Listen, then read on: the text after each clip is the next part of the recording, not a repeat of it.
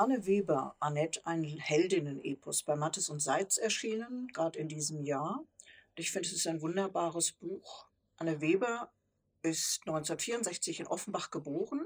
Sie lebt und arbeitet als Autorin und Übersetzerin in Paris. Sie kennt sich also mit der französischen Seite aus. Sie hat bereits mehrere renommierte Literaturpreise bekommen. Und auch für das neue Buch wünsche ich mir diese Anerkennung. Annette ist eine junge Frau aus der Bretagne. Großmutter und Mutter sind starke Frauen und sie packen an. Auch Annette kann und will nicht nur zusehen. Es ist die Zeit der deutschen Besatzung. Annette erledigt für die kommunistische Resistance kleine Botengänge. Ein wenig erinnert mich die Annette auch an Sophie Scholl, Frauen mit Mut zum Handeln.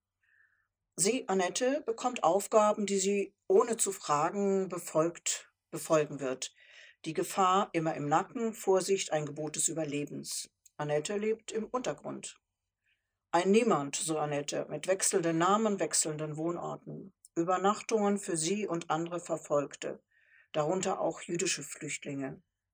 Eine Liebesbeziehung von der Partei nicht vorgesehen, sogar verboten.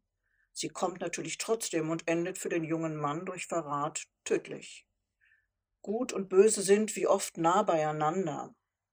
Der Zweite Weltkrieg endet der Kampf nicht, wie viele Widerstandskämpfer es mit einem Mal gab. Nun beginnt die Zeit der Überprüfungen, Bespitzeln, Richten, Rechtsprechen, aber auch vergessen wollen. Es folgen ein paar ruhige Jahre für Annette. Sie führt ein bürgerliches Leben, studiert Medizin, heiratet ebenfalls einen Mediziner aus gutem Haus, hat zwei Kinder, einen guten Job. Frankreich, ihre Heimat.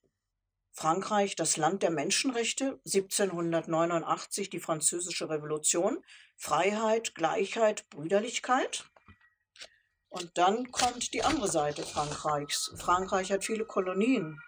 In Algerien brodelt es. Die Algerien-Franzosen durften im Krieg für Frankreich sterben, einen eigenen Staat gibt man ihnen nicht. Annette, immer für Gerechtigkeit und Menschlichkeit eingetreten, kann auch jetzt nicht anders. Sie hat für Frankreich gekämpft, im Untergrund gelebt.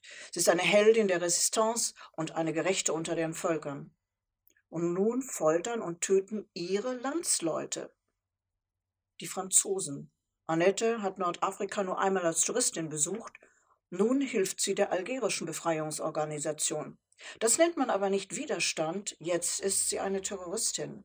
Sie wird verraten, verhaftet, viele Monate in Gefangenschaft folgen, zehn Jahre Haft, aber sie kann vor dem Gerichtsurteil noch fliehen. Man hilft ihr. In Tunis, dort ist die algerische Exilregierung, schließt sie sich wieder der Unabhängigkeitsbewegung an, hilft als Ärztin.